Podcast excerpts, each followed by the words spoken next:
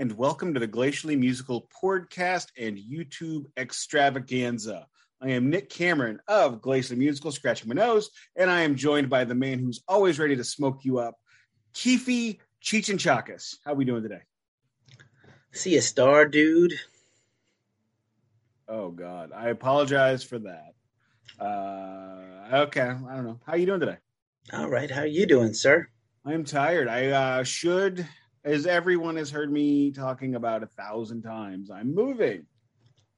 So if I sent you a picture of half of my record collection missing, because that half has already been moved into the new house. So uh, for some reason, the Roger Waters Pink Floyd collection has not made it over yet. It's going to be the last. It's going to go over in the last trip next to Nick in the seat.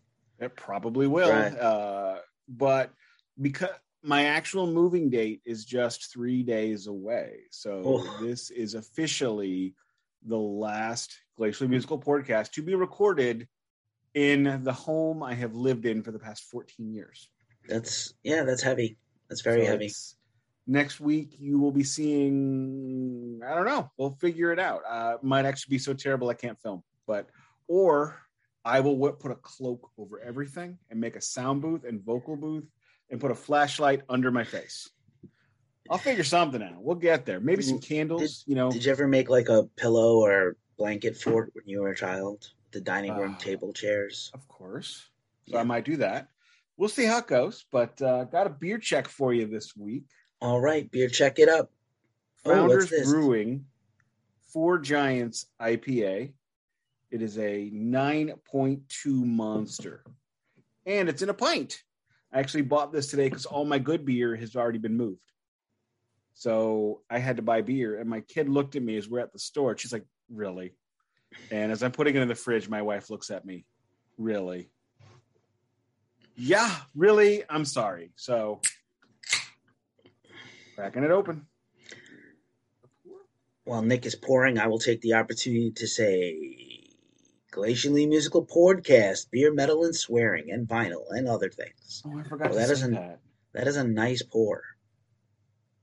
Oh, perfectly one millimeter of foam over the rim. Have you had this before? Is this a new beer to you, or It's it's pretty new. I had one earlier today, and I don't remember it because I've right. been working on moving all day. So all I remember is that I hurt a lot. right?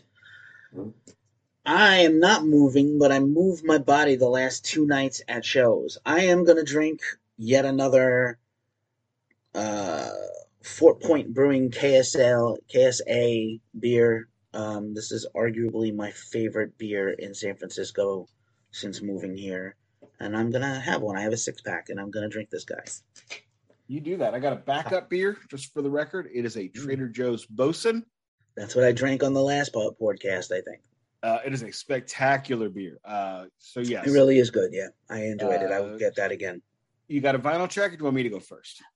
You can go first, but I, I got a have- long one. All right. Well, then we like to go. You go first. a couple of things happened this past week where some pre-orders came in and also i did some shopping out at the stores and i finally picked up a copy of high on fire De Vermis Mysteriis i know a lot of fans are not real big not real big on that one but that was honestly my first high on fire record and the idea of a concept record about a conjoint twin of jesus christ who then becomes a quantum leap time traveler to save the world, sung by a man whom you can't even understand one word by, is awesome. Because that is exactly to me what stoner metal should be. Them trying to say this most epic thing, and you can't even understand what they're saying. So they they nailed that one. Uh, also, I love Matt Pike. picked So, up Halo of Blood by Children of Bodom. rest in This peace, one, Alexi. oh yeah, this one is a this one's got a cool splatter. Came in the proper. Uh, is that? Did it come in that uh, No, mylar, or that's your mylar? My mylar. Always, if they don't come in it, I always stick them in it, and that is something that everyone should do. Hi Goose, I got a cat here by the records. This is not a good place for you, buddy. The cat is here. Then eight years in the waiting for this one. It's been that long since this genius manifesto. Wait a minute. That's not the right word. Genius. I don't know. This genius has released a record. Steve Vai's latest, Inviolate. Uh, he's not reinventing the wheel for Steve Vai music. If you like Steve Vai, you're gonna love it. If you don't like Steve Vai, it sure as hell is not going to convince you. Mm. And the final record, another colored album, Black Diamond Heavies, All the Hell, their greatest hits. Uh, normally I wouldn't have bought it, but half of the record is unreleased. Uh, Easy Money, Take a Ride with Me, written by T Model Ford, God rest him. And then there are a couple of tracks with uh, original member of Black Diamond Heavies, Mark Porkchop Holder, playing guitar, the one where he sings. So the only releases of the Black Diamond Heavies. Oh, oh, I like this. A tangerine, gorgeous, tangerine yeah. orange. Yeah, nice orange color. And I will say this, and I will check it probably on the next pod, which hopefully we'll be able to do next week. We'll see. I have the entire week off for the move. We'll be doing a lot of stuff. But we, my late father in law was a big music fan, and he never really switched to speak of from vinyl. And he had a pretty significant collection, even after a bit of it, quite a bit of it was stolen when he lived in Arkansas. Mm. But he still had quite a few, and there were some records that we had been looking for. We could not find them. We could not find his his epic collection. And yesterday, after the estate sale was over, my wife texts me, "Get over here! Get over here! I found it." And I look at my phone, and there's a picture of a Peter Frampton record, and I'm like, I don't really want to go over for that. But she's like, "You need to get over here." All right, all right, all right. Can I do this first? She's like, "No, get over here now. I can't lift these boxes." It's three giant moving boxes full of records. I have done a precursory check on them, and there's some. Hang on, sorry, Goose, down. He's up on the stereo. So I did a quick precursory check, and there are some gems, and there's some thrift shop material, but it is definitely the collection of a man who stopped listening to new music in 1970. I mean, not the worst thing. I saw Thriller in there though, so you're wrong. But I, uh did see Thriller. But let's let's face it, everybody had Thriller at a certain point in the '80s. It's like having Dark Side of the Moon. You're not special if you had that. No. I didn't have it though. I'm glad you found it because we have had many conversations about the missing albums and and your late father-in-law and rest in peace and all that and the recent gr- grief trauma y'all have been going through. You know, My wife Um, realized why we couldn't find it. He lost them. And he never was willing to admit that he didn't know where they were. They were now never when you lost, lost in his house, Yes, not lost to antiquity. correct. He lost them in his house. They were in the garage behind a, a wardrobe that was sold in the estate sale. So this box of records. You're lucky the box of records didn't get sold in the estate sale. three boxes, but yes, You're lucky the- these boxes of records didn't get sold in the estate mm, sale. that is how close it was to them being sold. And so my wife and I realized because I asked him five, six years ago, will you lend me that Janis Joplin greatest hits you've got? He's like, I don't know. How do I know you're not going to ruin it? And I'm like, Bob, You seriously? don't. And so I, I asked him, you know, why won't you ever lend me? He's like, you you might ruin it, Nick. I, I don't know. What we realized was what he meant was, Nick, I know I have it, but I don't know where it is. And so my wife jokingly said, you know, my father loved you and he loved sharing with you. And with your love of vinyl, do you really think he wouldn't have busted some of these records out and you guys could have drank beer and listened to music in the living room? And I'm like, yep, that's exactly what it is. He was too embarrassed to say that he didn't know where he had put them. But we have, we are so thrilled to have them. We've got some doubles and we're going to take out the ones that we already owned off the shelf and replace them with his. And yeah, so that's my vinyl check for the week. And I will show some photo. I will show, I'll hold some up next week. Cool. Yeah, please. We That should be a- actually, you Maybe know even a whole No. episode would be a good idea. We will do it. We will do a whole Ne- episode. The next chaser should just be like a deep dive into Nick's late father-in-law's vinyl. Let's do the that. lost Done. vinyl of blank. Of Sorry, I don't know his name. Done.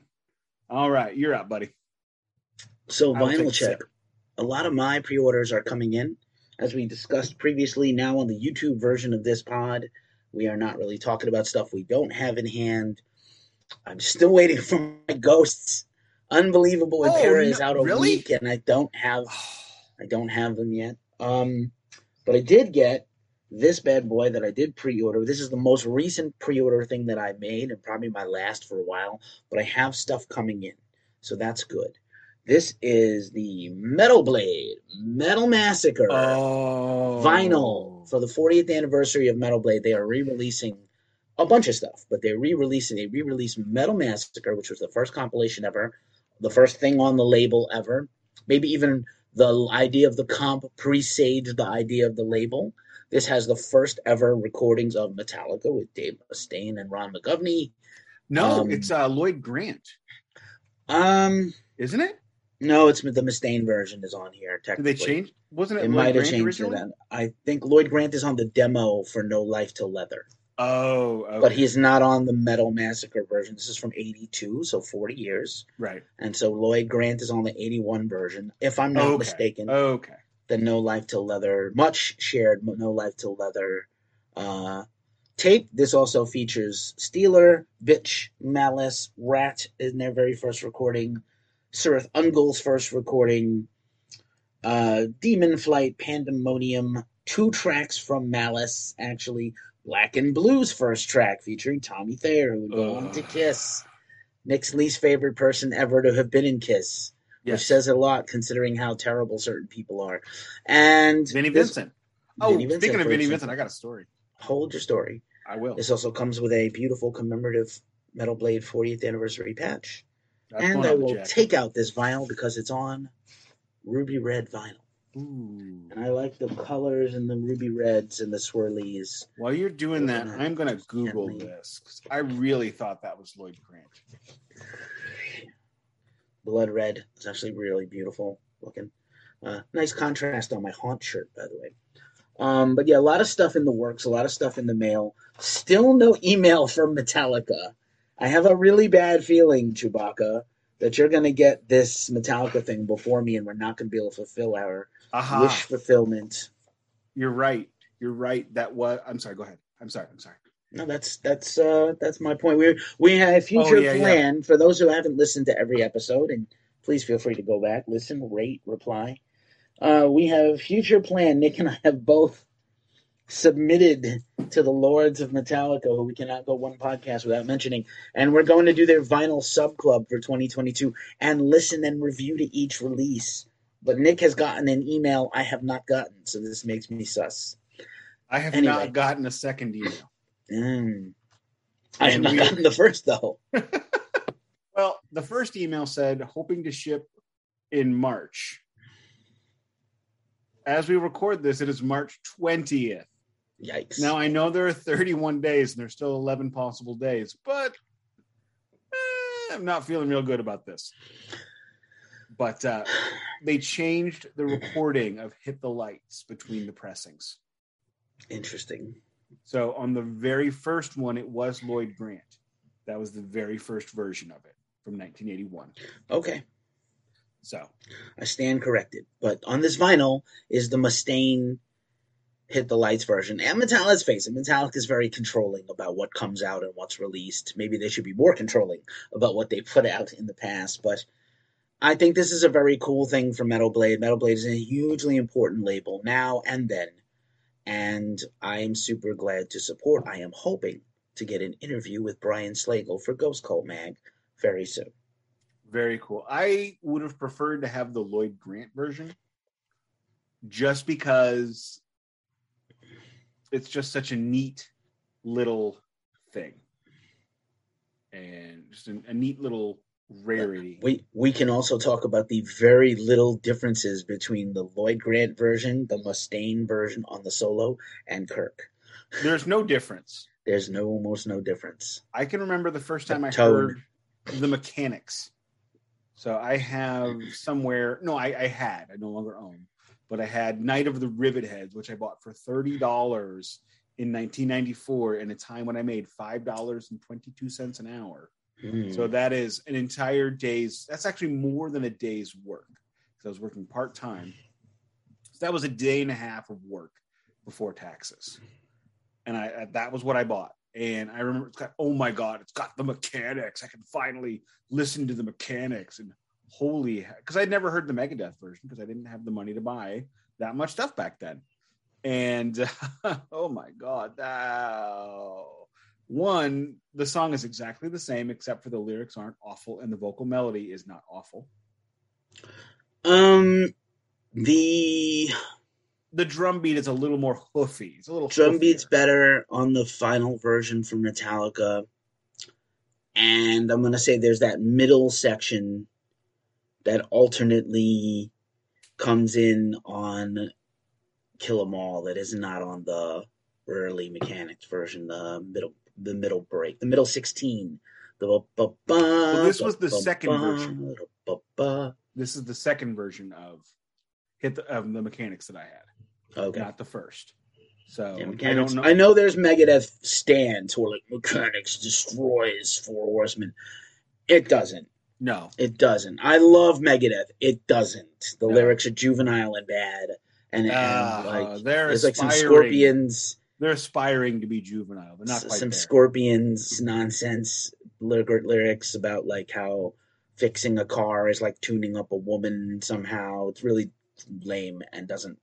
It's not very. Does not holding up well after. would 40 also years. point out that Jump in the Fire from the same demo is not about the Lord of the Dark Side, but uh, I'm not sure if it's getting with a chick or jerking the gherkin.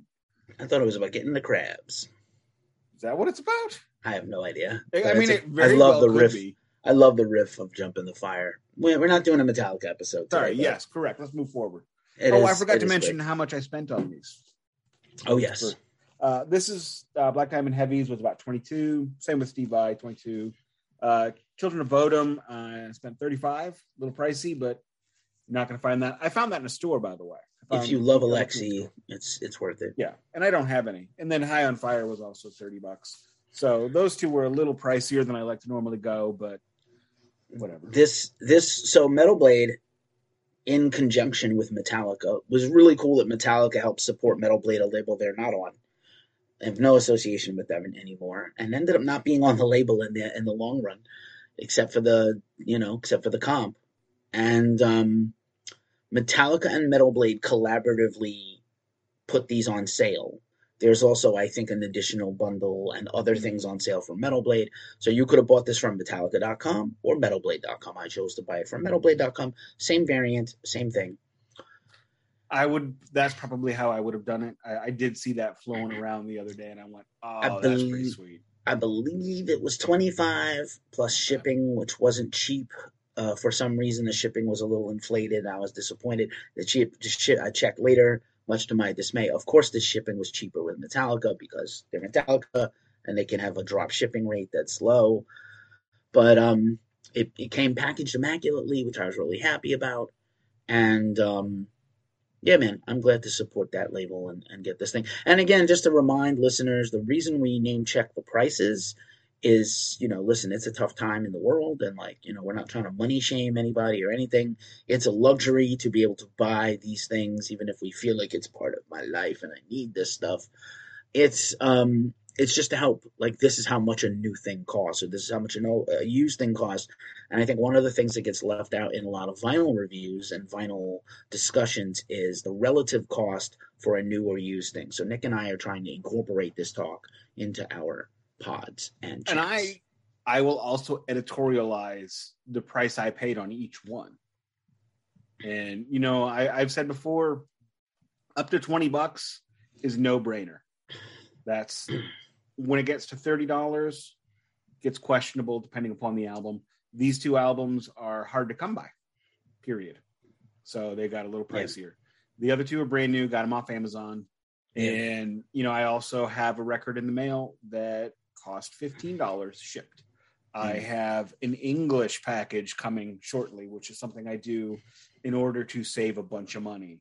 So, because if you buy an American, if you buy a record from Discogs from the UK, it costs you $20 in shipping alone. hmm So my friend Duncan is willing to be my landing pad. I send him a link and I send him money. He buys them, and then when I get five, he mails them over. So I will have those in a couple of weeks to, to vinyl check as well. And I'm going to be silly and give the price in pounds. Although I have to say the dollar lost a bit into the pound, so we are back to a buck fifty instead of a buck and a quarter. So cost a little bit Interesting. more than last time. Interesting.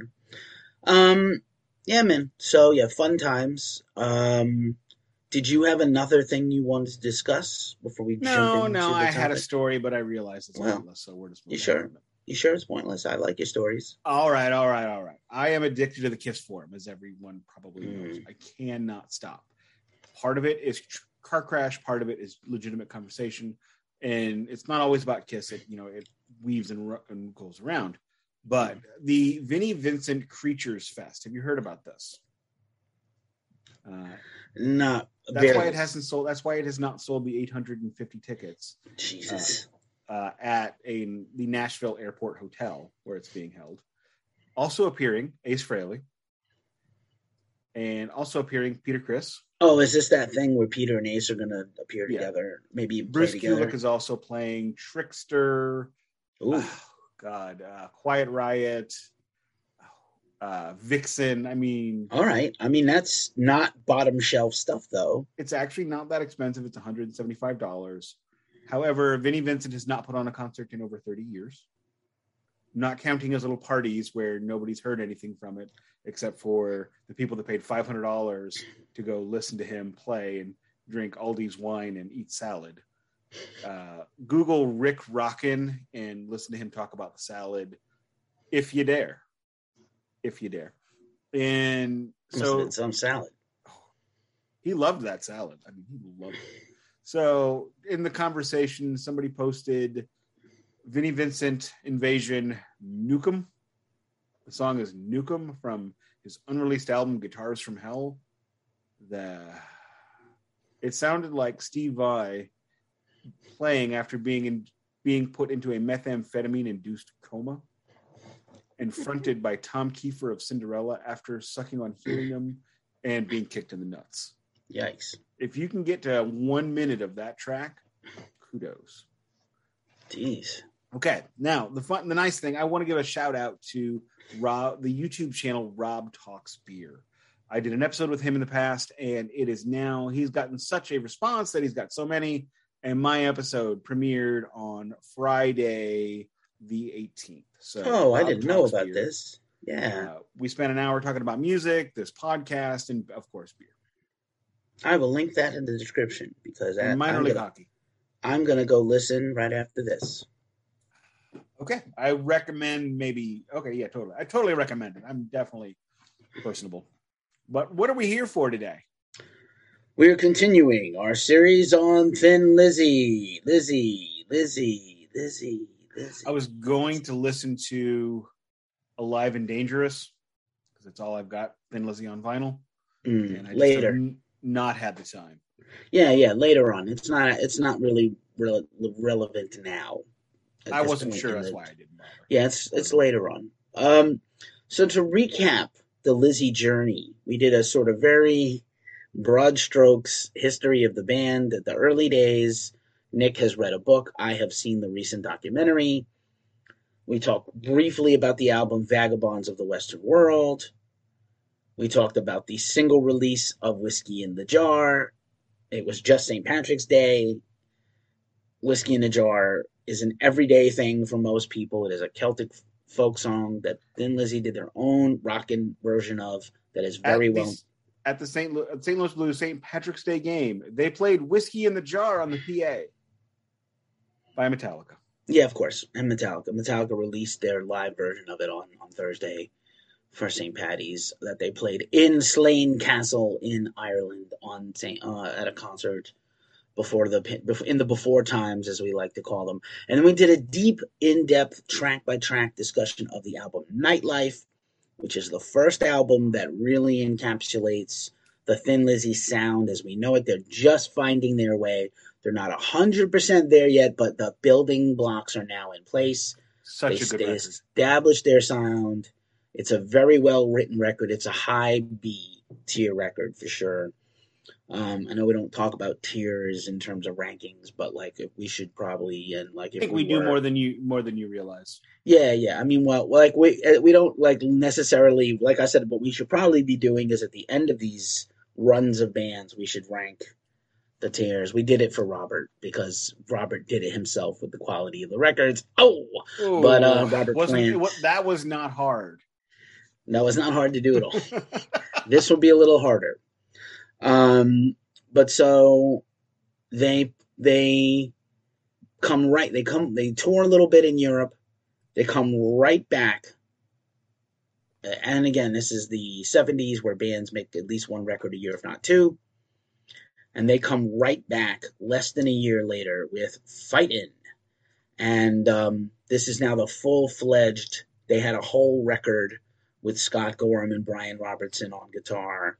They got that twin harmony guitar thing. The you know, Phil is deeply into his shit at this point as a writer and a singer and a storyteller, and Downey kills it. So this is just their next step up, and um, it's a pretty, pretty, pretty good document of where they were. They go 10 full songs in 37 minutes. There's also a bonus track you may or may not have heard called Half-Caste, we can talk about at the end.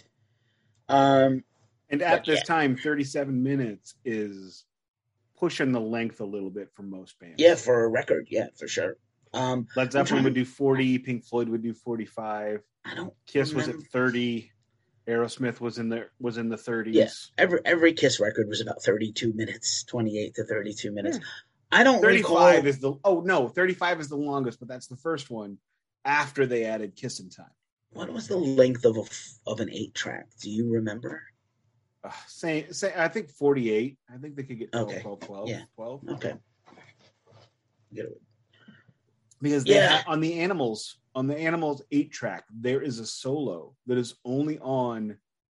Is it Pigs on the Wing? I think it's Pigs on the Wing, because there there was a bit of extra length. So Snowy White plays a solo on the Pink Floyd Animals 8 track. I would love to hear it. I'm not going to YouTube it, so don't even suggest it. But since I don't have an 8 track player or the 8 track, I'll never hear it. There you go. I could just YouTube it. You could just YouTube it. All right. Probably will.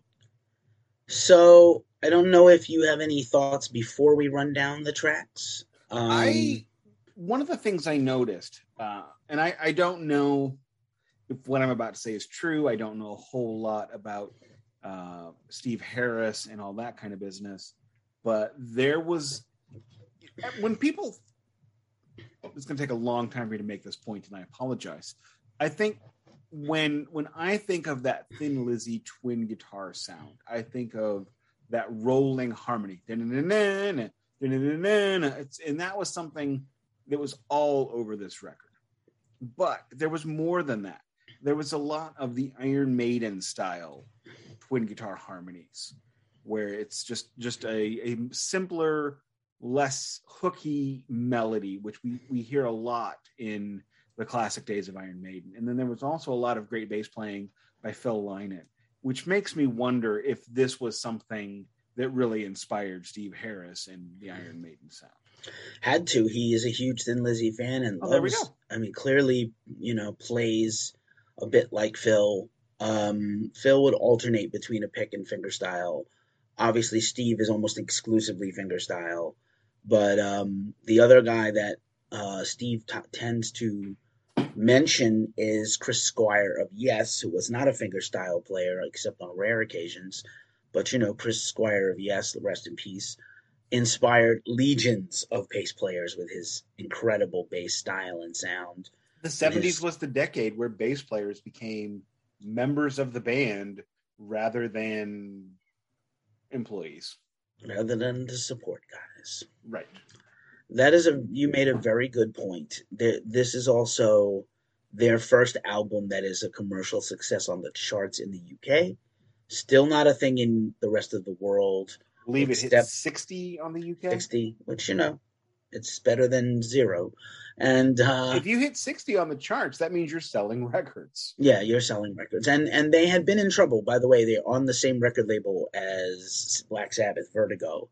And they had been in some trouble because I think this is their fourth studio record and or or their fifth studio record and like the label was waiting for them to kind of like have a huge hit record. They only had a huge hit single up to this point, not a huge hit record. And so I think the label was starting to get a little nervous, like it's not going to happen. And this is, you know, we've mentioned this before, but this is definitely the time when record labels were far more willing to wait it out, believing that what they saw in you would come to pass and everyone would see it. It's not like, you know, modern days where well, hit it big or bye. And and we'll and we'll bill you. We'll bill you for the record. So that's this is also the same time that Rush was about to explode. After Rush had done uh, three or four records, and they're about to. This is when I, I feel like at this moment there's a big changing of the guard in in rock music. You have Led Zeppelin who are now slowing down you have Black Sabbath who are slowing down. You don't really have that many 60s bands really crushing it at this point. Eric Clapton is going full nut crazy burgers on stage. So a changing of the guard is in order. You have Kiss coming in, you have Aerosmith breaking. So you have this new crop of bands that now we look back on and love.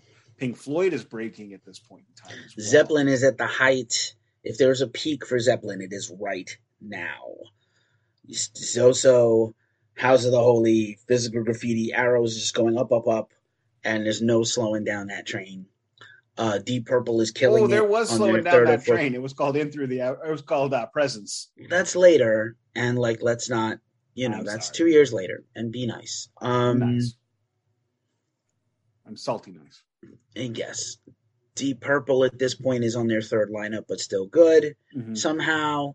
Um, so yeah, there's this is the height of Oh, and Rainbow's about to break. Rainbow is doing things at this point. Rainbow yeah, so basically yeah. we're looking at an era of the changing of the guard. The the 70s came probably 5 years late. You said that last episode also. So I uh, oh. last proper episode. So I, you know, I give that to you. So yes, it's and there's a lot of there, there's a lot of new things happening in the 60s and early 70s, twin guitar bands weren't really a thing. So it, it's technical difficulties. Thank you for T- standing. Today is like Murphy's Law day at my house. Go ahead. Sorry. Oh, you didn't have my day yesterday, so I know.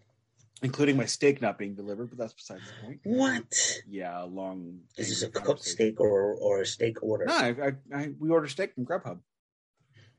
Didn't happen. They they decided from not to place, bring... from a place you like or a different place? Oh, a place I love.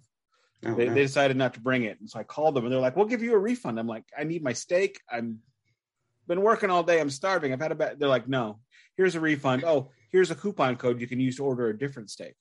So I go to order a different steak, and I can't use the coupon code because it's not enough. The guy didn't tell me that there was a minimum. So I'm angry. Anyway, also my IKEA bed that I bought for my daughter broke while I was building it. So I went to IKEA to get a, to get the piece replaced. They told me on the phone, "Oh yeah, they've got it. Don't worry, it's fine." I sat there for an hour, hour and a half. They, they don't have it. No. no so it's being mailed to me, and I'll get it two days after the move. The Swedish chef is mailing it to you. So this thing should have been put together yesterday. Sleep on the couch, kid. Anyway. Yes. Anyway, long story. So yeah. So the 70, 75, it's it's a happening time. Should also point out that's the year I was born probably a coincidence, but maybe not. Maybe not. Maybe not. But that's all I've got for for this era, yeah. this album, and all that kind of business. Yeah. So yeah, um, you know, and recorded at the famed Olympic Studios in London, home to everybody, home to every great record you have ever loved, except a couple that were at Abbey Road or you know some other place, um, Headley Grange. So let's are, are we Row. Britannia Row. Are we ready to do the track by yes, track? I am ready. I apologize. I will. I do go on. No, we all do. Um. Oh, I'm sorry. I'm sorry. You asked if I had anything else to say, and I said yes, and I said it. One more thing. I have Sure. never heard any of these songs before today. Okay.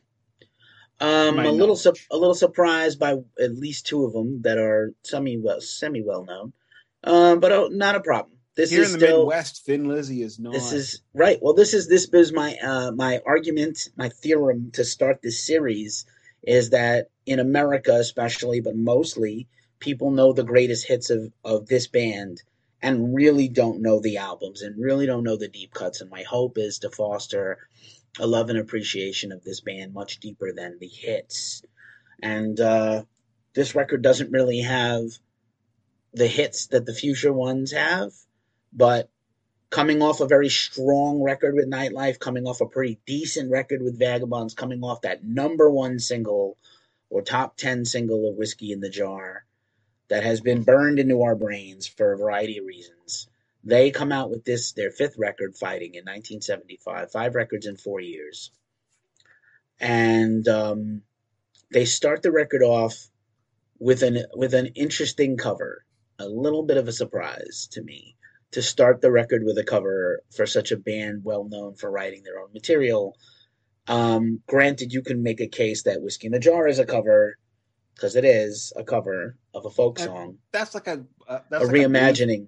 that's a blues band doing a cover kind Yeah. of thing. You know, well, how yes many people how many people have done Stones in My Passway or Dust My Broom or I'm a Man? I mean, everybody's done those songs, and Right. everybody does them a little bit differently. And they, everybody makes them their own. I'm a man has like the easiest but most fun bass part of all time. That be The um, guitar part is one note. It's one Yeah. string. pedal. It's like when, when people say, "What songs can you play?" Right. Mannish Boy. Yeah.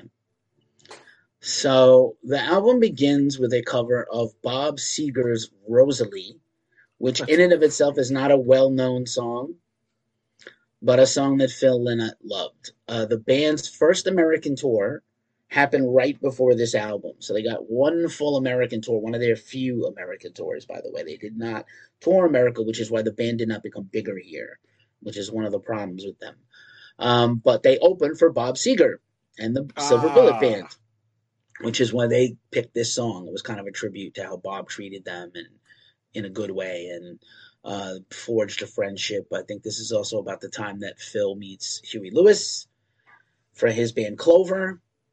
And uh, I don't know if you know that story that Phil and Huey Lewis were like Betty best buddies to the end. I do not know that. Oh, okay. Um, it was definitely featured in the movie, maybe not in the book. Uh, Huey Lewis's pre Huey Lewis and the News band Clover was kind of a American Thin Lizzy, if you will. That's what they were going for. Um, and and Huey had some some confidence problems, and Phil coached him and helped him get there.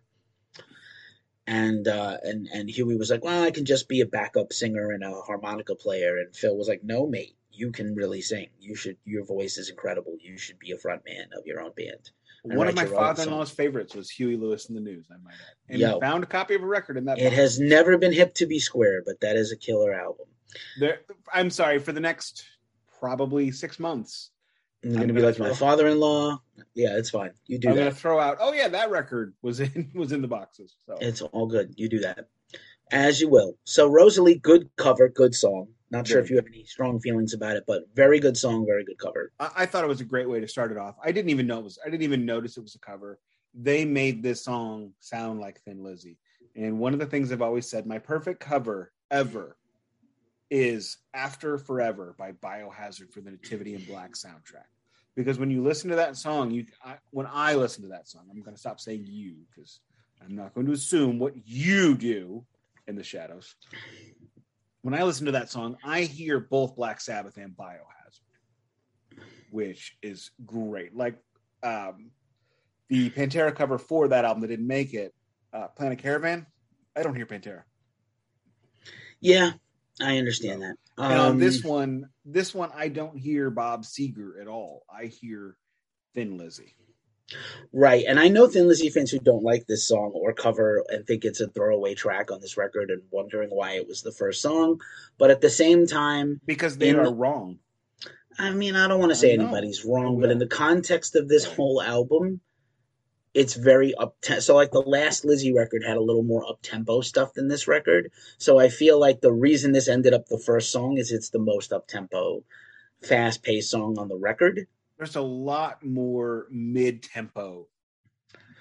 They got record. very soulful here, and they got very. He's very Phil is very into his storytelling here. Um, on the second track, for those who love to live, beautiful song, great lyrics. This is one of the interestingly enough, there are very few songs on the whole Thin Lizzy catalog that are solo compositions of someone other than Phil Lynott. And so this is an album that features a lot of contributions from the rest of the band, not just guitar leads or something where he actually let them bring in a song and they used it. I don't know if it was it wasn't necessarily a dry time. This is not yet when Phil's having major problems with substances. That comes later. But Always Brian does. Brian Downey, the drummer, and Phil co-wrote this. It's a beautiful song. Um, you know, uh, it's heavy emotionally, and that's what I love about this one. This whole this whole record. Now, nightlife, I, I described that last week as nascent Thin Lizzy. It was there, but it wasn't quite there. It was still growing. This is the first record where we have Thin Lizzy as we know them it's but it's also far more melancholy all the way through than I think most people think of when they think of Thin Lizzy. When when I think of Thin Lizzy, I'm gonna say mm. I apologize. I did it again. Yeah, when I no, think of Thin fine. Lizzy, I think of happier drinking party time songs like The Braves right. Are Back in Town, right, and Jailbreak, where obviously that is a fantastical story. It's it's nothing I am pretty sure that Phil Lynott did not uh, orchestrate a jailbreak. Pretty sure. Don't know for sure. However, if you think about the storytelling in that particular song, I'm just going to foreshadow a little bit. It's not good. You don't want to be here tonight. Well, how would he know if he's orchestrating the jailbreak? Wouldn't he be inside? It's just it doesn't work. Don't overthink it. So I it's rock and roll. I will always overthink everything to the point where I'm pedantic, and people okay. will tell me I'm pedantic. Sorry. I get it, and it is a, a little. Uh, the album in general is a little downbeat compared to the last one and the next one. However, I think there's a lot of depth here Agreed. of, very, of writing. It's a very deep record, and this this song in particular was the first time we heard those classic Thin Lizzy leads. They're all the way through. They're part of the, the they're part of the they're part of the verses. They're part of the flourishes. They're part of the bridges. They're part of the solos. It's, they're part of every outro. Has that like they're like call and response, oh, yeah. harmony, twin harmonizing, all the things you imagine. The hallmarks of the Lizzy sound are now fully in place. Downey is an again. I'll say it again. A very underrated drummer. Really the king of the shuffle. He's got the that full eight bar shuffle down and. uh when they're not shuffling along, he's just very R and B blues. I, I, don't know that we have to say anyone necessarily. Because I was going to say, well, Phil Lynott is underrated as well, but that's the point of this series. Is yeah, so a little too underrated for me. I think I, I completely agree, and that's kind of the thing. You know, the as we've mentioned before, the Department of Metal Antiquities, the whole thing started by trying to find these lost gems. But man, you're sifting for gold when you're doing that stuff every week. That's true. Um, Suicide is the third tune. This is actually a semi well known tune because it's been covered a lot. Um, it's the longest song on here. It's a solo Phil composition. And, uh, you know, there's not too much to be said about the lyrics. Suicide. It's talking about personal trials and travails. Phil has been alluding to this stuff for a long time depression, drugs, alcohol, sadness, rinse, repeat, uh, and have other Have you things. ever seen oh god. Now i don't remember the name of the damn movie. It was uh, jason lee and david schwimmer. Crap. I can't remember the name of the movie now but there's a there jason lee plays a writer who's writing about his, his breakup. And one of the people he, he meets a younger a younger girl who plays the prosecutor in something about pam talk to me about that off air. Oh my god anyway, um, it's about a murder in, in, in Troy, Missouri. But okay, off air. I can't talk about this stuff on it. Anyway, All right then. she says the line, "I'm really into to stories about heartbreak," and this song, and I I have really been into very depressing stuff for a very long time. Part of it was, oh, I'm so deep and misunderstood. No, I, it just makes me feel better. It's like listening to the blues. It ain't about making you feel better. It's about making people feel bad. But these kinds of songs help me feel better on a daily basis. And the emotional depth, the emotional range of the vocal performance on this song, phenomenal. Might be my favorite vocal of his I've ever heard. He is incredible. His voice, what he's able to do with his voice is unbelievable sometimes. And I know that this is, you got to like put in the context that he is not a Robert Plant. He is not a David Coverdale. He is not an Ozzy. He is not a Jon Anderson of Yes. He is not trying to do anybody else but himself. It's very rare and unique at this age and stage. Because even Rush, who I love, started out copying other bands, like really badly, actually. They're nothing against John Rutsey and their first Rush record and even the first two Rush records. They really didn't have their own sound for a minute. And there's a couple of classics on that debut record, but let's call a thing what it is. Do you really want to hear about Geddy Lee singing about being in the mood? I don't. No. But I, I'm just saying, like, I don't for- even for know this- if they do the- that in Canada. for this guy politely very politely may i please anyway May I I please think- feel?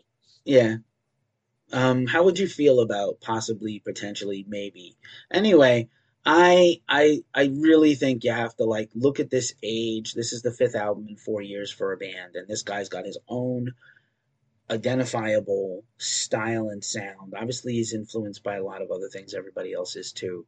But his his ability to convey a line a line he wrote full of emotion um, and make you feel what he's feeling is really unique and i really mean that. I don't just throw that around. So I, again this is one of the better tracks on the record maybe the best track on the record actually Also, at Um, this point, he's 26.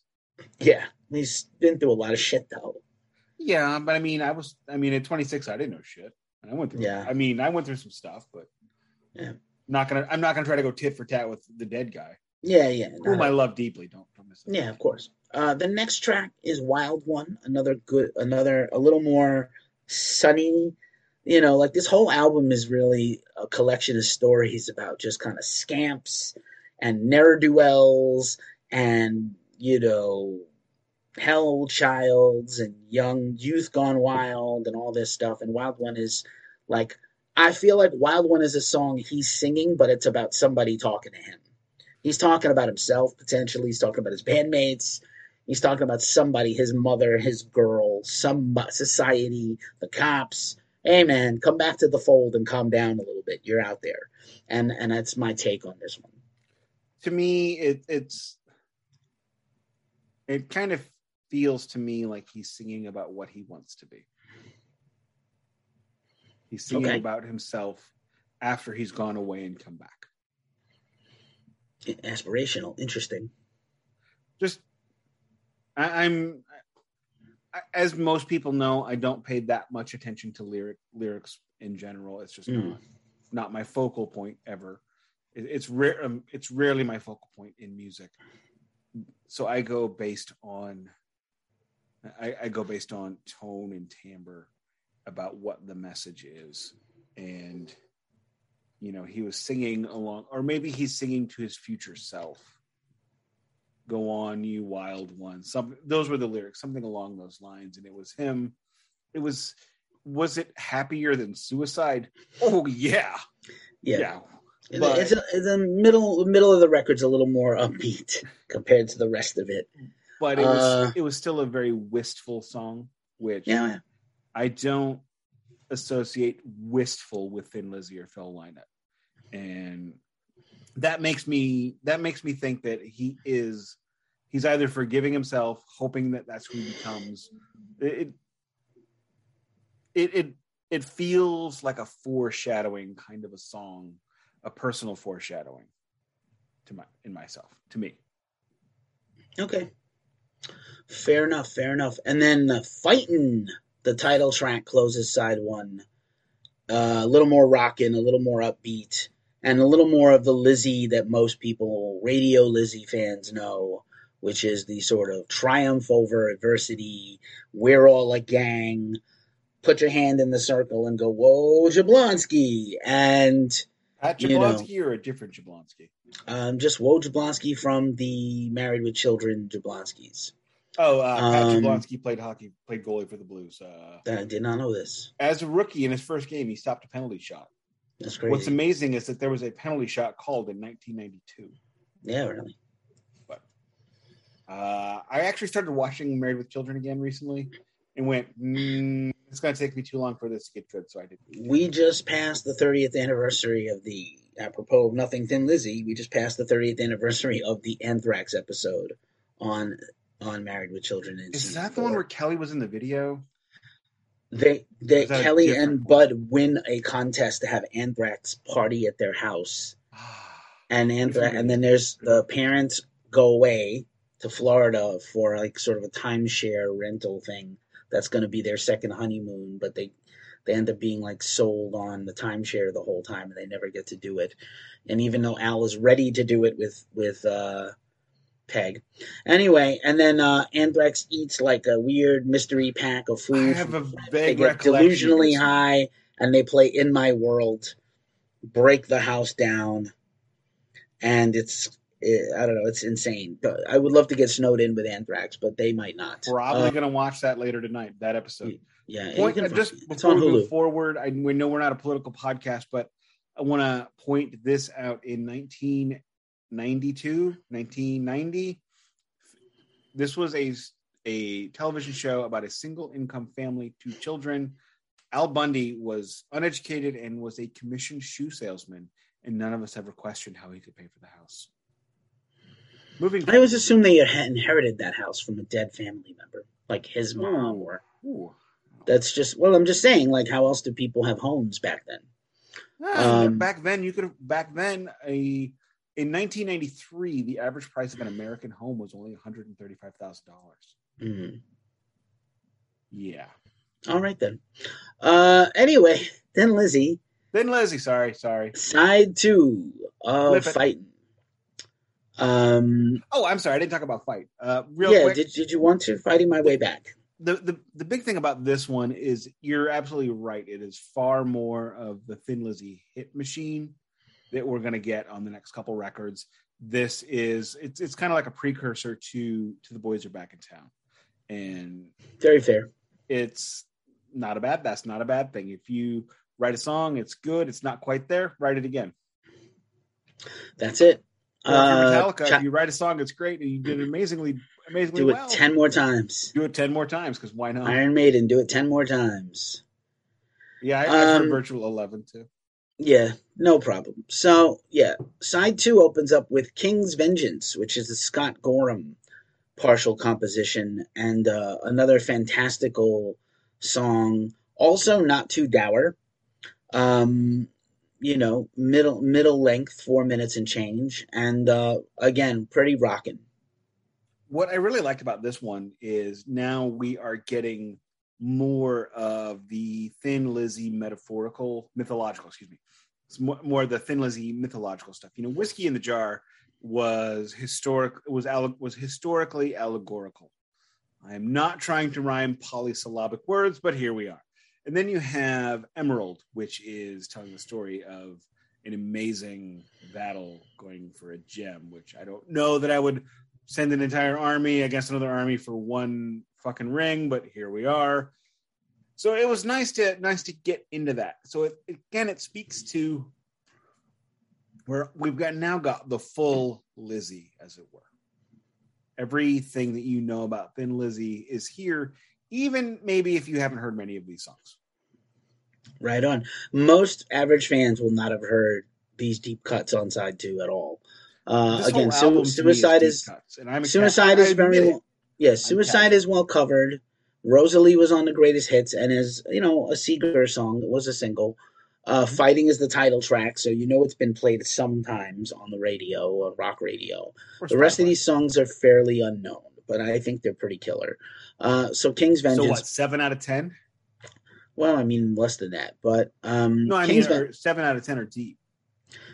yeah, yeah, yeah. Uh, King's Vengeance pretty good. Spirit Slips Away is a little more back down tempo, and uh, again a solo Phil composition. Another one that just seems to be full of sads, but um, you know that wistful sads you talked about earlier. and I, I like that. I like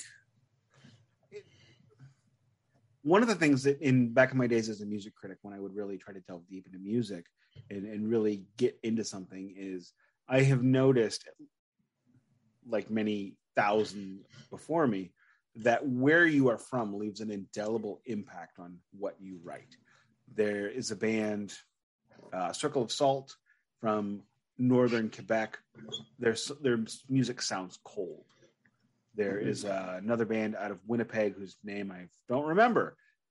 You know, their the title track, what the title of the album was, you know, the the the penetrating cold, the and it, you could hear the cold in their music. And in those areas of North America, you and I could never rationalize the chill they have in the air all the time and how cold it gets.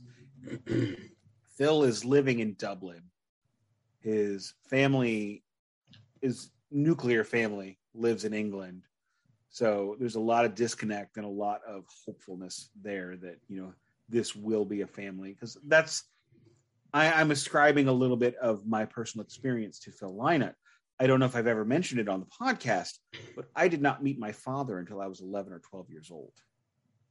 And there's a lot of wistfulness about the absentee father in my mm. in my in my experience i had a lot of that so and then couple that with the irish civil war which you know there's a lot going on and so a lot of what he sings about is going to be dour it's then it's also going to be hopeful you're you're going to get basically three emotions out of this man naturally speaking without him trying Mm. hopeful dour and depressed All right then. Jeez. Um, sorry no, it's a i'm lot. not not sorry I understood. The next track is Silver Dollar and is a solo Brian Robertson composition. And again, Brian was integral coming into the band, taking up the second guitar fully, and Brian would go on to like Motorhead, and he's quite an accomplished songwriter by himself. He already was when he came into the band. This is a very good song, uh, pretty rocking, harmony guitar again. Um, you know, not not too much else. I do find that maybe the songs that are written or co-written don't have the full fledgedness. They don't that the Phil the songs have.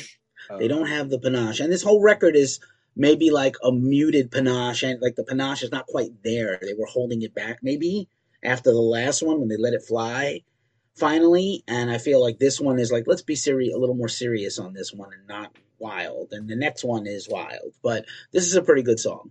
the thing about this this whole album, and I'll I'll get to this song in a minute and my confusion about one thing, but this whole album never sounds like a hit fish to me. Whereas the previous record sounded like a lot of hit fishing, like we have got to do something. This felt like a lot like Rush's 2112. See what I did with there with when I mentioned Rush earlier? I see what you did there. When Rush recorded 2112, the label told them, okay, boys, hit it out of the park or uh, go ahead and hang them up. So, what did they do? They did exactly the one thing they always wanted to do.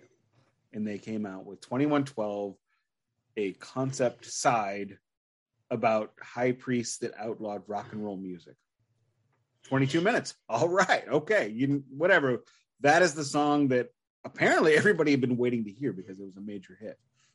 And it feels like at this point in time, Thin Lizzy just went, we're just going to be us. We're there. There was a lot of partying and you know all that kind of goofy early '70s rock on the previous record on Nightlife.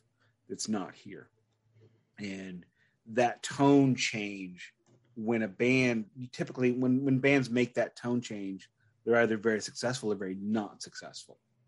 But when you are successful doing it, you have achieved something wonderful.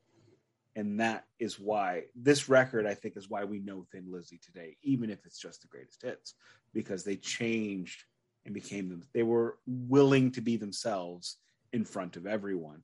And for art, for any kind of art, whether it's acting, whether it's painting, whether it's music, whatever it is, being yourself is what's going to sell you more than anything else. Mm. As for this Um, song, I'm confused why anybody else in the world sings about dollars. Well, I think it's not uh, a strictly lyric. You know, it's not a. It's a metaphor. Let me Um, have my giggle. You can have your giggle. Um, by the giggle. way, by the way, Silver Dollar uh, features Ian McLagan from The Faces, who is also plays piano on Rosalie, plays piano here, and Roger Chapman from Family, a not very well known band in America, but like a hugely influential rock band in Britain, also sang backing vocals on Rosalie. So once again, they get some guests in to help. Is there anybody from the Faces who didn't become a major success later? Probably Ian McLagan. uh, whoops. I don't know. Um, members of the Faces, yeah, like three of the four guys, three of the six guys are Rod Stewart, names. Ronnie Lane, and and Ronnie Wood. So And Jeff Beck. Wasn't Jeff Beck in the Faces? not officially, Okay. not, not officially. Might have played uh guest track, Or did, And then, or did uh, Jeff Beck just have all the faces later? and then and then Kenny Jones is he not like in the Who? Right? Kenny Jones was the drummer of the Who, so like also pretty fa You know, replace Keith Moon. You're So apparently, the the way to making it is joining the faces. it if you was. join the faces, you're gonna Oh. make it. Oh, they also had Bill Wyman. They also had Andy Fairweather Low. Glenn Matlock was briefly in the band in the more later years. So that's Holy crap! just some interesting members. So of the this band. faces is the, the Yardbirds. of the '60s. Yeah, kind of the Yardbirds. Um, wow. Mick Hucknall sings Okay, sang with with them. that one. Uh, UB40. Mick Hucknall. Uh, oh, Simply Red. I'm sorry, not UB40. Oh. Simply Red. Simply Red, Ah. UB40, same band. Kind of. Oops. Anywho, Said it. My bad. Okay. Uh, but anyway, Okay. Freedom Song, next to last track on the record, Gorham and Lynott composition. This is Wow. probably, Wonder what this is about. yeah, I mean, this is a pretty okay song. This is the one that uh, doesn't really jump out at me strong, strongly, but it's solid. It's not terrible. It's just not good. Or it's not It- great. This is. I, I apologize for the pause. I'm trying to think how to phrase this. This is probably as close as they ever got to hit fishing. Um, I'm gonna leave it Um, at that. On this record. Yeah, on this record. I mean, that's not, not unfair. It- Um, it, it there it, it sounds like a semi insincere we're for the cause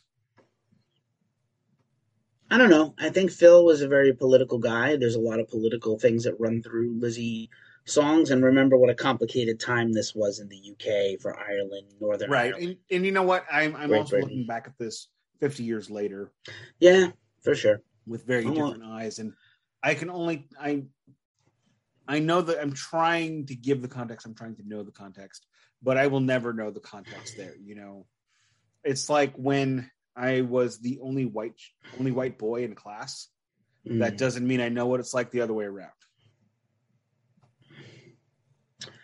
Interesting. Um, i went to inner city schools in st louis for here and there I went to Understood. 14 i went to 14 different schools before fourth grade i'm sorry seventh grade before seventh grade dang.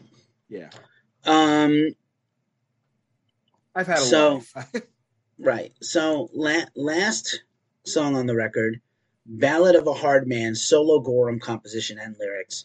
Pretty good song. Good way to end the album. Strong Very ending. good way. rockin' solos, harmonies, Phil great vocals and bass line. Very good song. Um, good strong end bookend to the whole album. definitely agree with everything you just said there and wanted to go back a little bit to the, freedom song i actually skipped the last verse i just remembered that i went i'm done with this so Okay. But this one I thought was a great end to this record, and it was it, it's a good. You know, there, there's two schools of thought. Do you close it or do you leave them wanting more? When it comes to a record, I think you should always close it down. And and I, I think a great, you know, you, you start it and then you got to finish it. And I, I loved this finish. Um, two other things of note here is that for this record, Phil produced this whole record himself. So this is the first thing he ever produced by himself with no oversight, which I think is interesting for a band still had not yet had like a major hit record, but obviously the label and or management believed in him enough to hey save the money or pay yourself double and whatever they did back then. And I um, would, I would guess that it's probably along the lines of we're going to get rid of you if it's not a hit anyway. So you do you. right, if I have to be in, in control of my destiny, I want to produce it my way. Right. I would. And that's what I would. I mean, you know, the best players want the ball. yeah, and then um, ball hog or tugboat, and then Saw that tour uh, good, yeah, Mike Watt. Wow. Um, the featuring thing, Foo Fighters and Yes. Eddie Vedder's wife's band. Which Yeah. sucked. Hovercraft, Oh, his ex-wife's band. He has a different wife. I don't. I don't. I don't. Look. Okay. Okay. You're. What are you? My wife now? You know what she says? Here's the crap she says to me all the time. Do you know who Patty Griffin is dating? No. Robert Plant. Okay. I hope they're happy. Can they play Love Gun now? Or Immigrant Song? Yow. Anyway, also last note about this record, at least for me, is that this is the first appearance of the iconic, but not very much used Thin Lizzy logo. It seems weird to say that. It's only on this record and the next record and on every Thin Lizzy shirt and on their back like their light up background. They always have like an illuminated Thin Lizzy Mhm. logo behind them. But the logo itself, because they had so many interesting graphic Frank Frazetta album covers, they didn't really have their logo font plastered on everything. So the Thin Lizzy logo, as you know it, with the interlocking Thin Lizzy, is only on this record and the next one. The artist, who you may not know, is Jim Fitzpatrick, an Irish artist, most well known for the iconic Che Guevara prints and posters you have seen on shirts and everything your whole life because he did a portrait of Che Guevara when he visited Ireland, and that image is the iconic Che Guevara image. He also did an album cover for Dark Throne, The Darkness, and I think a bunch of other things. Hi, FBI. We do not stand Che Guevara, just so you know. I mean, I kind of do, but I understand I that do that's too, upsetting to people. Huh? Um, I'm trying to throw. oh, Look, I'm trying to throw them off, and you're like, "Oh yeah, I love that guy." Stop it. Yeah. left of Jesus, that's me. Anyway, Same. so anyway, yeah, good record on the way to something great. This is the buildup. This is why I wanted to kind of start back a few and not just jump into the one everybody knows. But I feel like this is a really good, really good view of who they were as a band right as they're breaking into something big. Um, and again, these two records do have essential songs. I think they would be if you really start loving this band. This is a good record to own. Um, is it as essential as some of the other things that are coming later? It's not, but it's it's uh, almost there. They're getting there. it is uh, mm, 75, 80 percent there. Yeah. and the all of the.